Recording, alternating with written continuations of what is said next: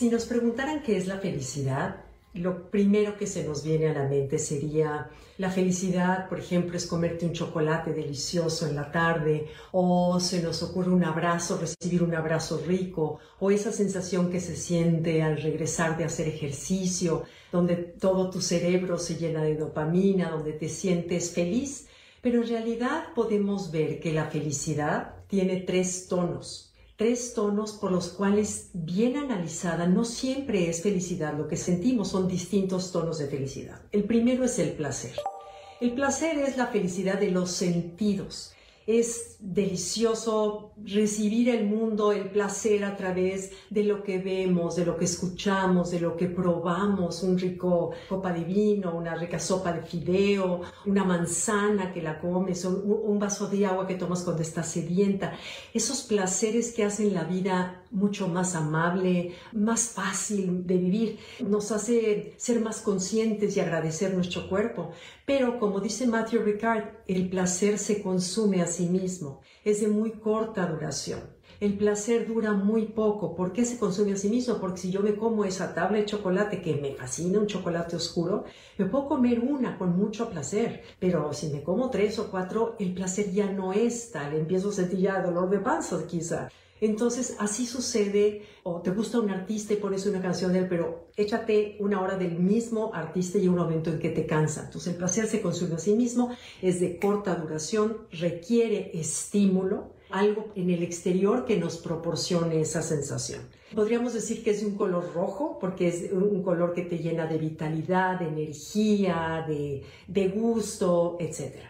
Después viene el segundo color o tono de la felicidad, que es la satisfacción. La satisfacción es el resultado feliz de una circunstancia. Por ejemplo, cuando logras algo en tu trabajo, cuando logras algo en una relación, cuando logras una meta, cuando logras algo, pero requiere un porqué. Requiere un porqué y tiene también el lado no tan bueno, es que una vez que yo logré eso que me provoca satisfacción, de inmediatamente, como si me parara en la, cima de la montaña, nos damos muy poco tiempo para apreciarlo y ya estoy viendo cuál es el punto, el pico de la siguiente montaña más alta que tengo que hacer. O empezamos a compararnos, así es el ego, empieza a compararnos, o empiezo a decirme, no, realmente estaré satisfecho cuando, y ahí puedes agregarle lo que quieras. Entonces, eh, requiere un porqué y es también un poco como digamos, como efímero, pero el color que le podríamos dar sería como un azul tranquilo. Es un azul como el agua que no se mueve. La satisfacción nos hace crecer, nos hace estar más abiertos. Cuando sentimos satisfacción por algo, nos hace abrirnos a muchas cosas y nos hace sentir esa satisfacción que llega un poco más adentro que lo que llega el placer. Pero hay otro tono, otro tono mucho más profundo, un tono que es el gozo. El gozo, el color que podríamos darle sería el blanco puro. Es el blanco total, es cuando podemos decir que estamos en éxtasis, en la plenitud, en la felicidad absoluta.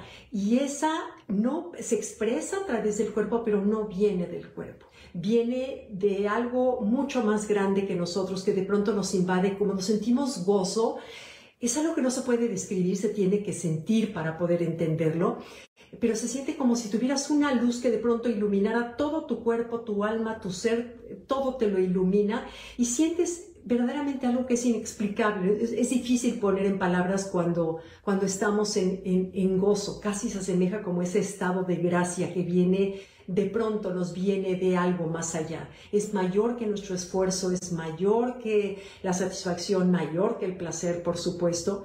El gozo me gusta mucho cómo lo describe John Kabat-Zinn dice, es un momento en el que estás presente más allá del esfuerzo, más allá de la aceptación y más allá del deseo de escapar o de hacer algo. Es simplemente estar presente, sintiendo y gozando ese baño de luz que de pronto nos abraza. Helen Keller, me gusta que ella lo describe como el fuego sagrado que mantiene cálida nuestro propósito y hace brillar a la inteligencia. El fuego sagrado eso es lo que es el gozo, es un fuego sagrado inexplicable que de pronto se incendia cuando sientes esa unión con el todo, cuando sientes la presencia de Dios o tu presencia a Dios adentro de ti, cuando sientes... Es una felicidad mucho más profunda, mucho más profunda. Me gustó también la Madre Teresa como lo describe. Ella dice que el gozo es oración, el gozo es fuerza y el gozo es amor.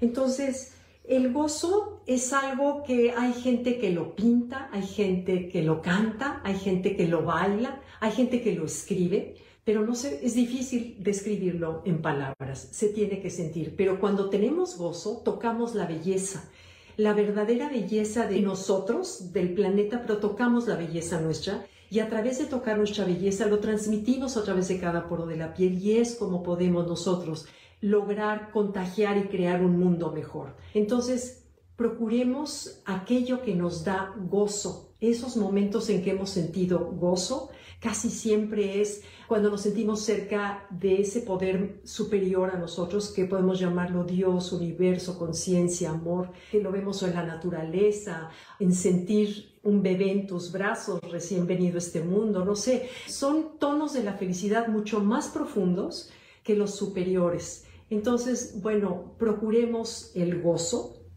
que viene al tocar nuestra belleza y que esa belleza la contagiamos al mundo para hacer un mundo mejor.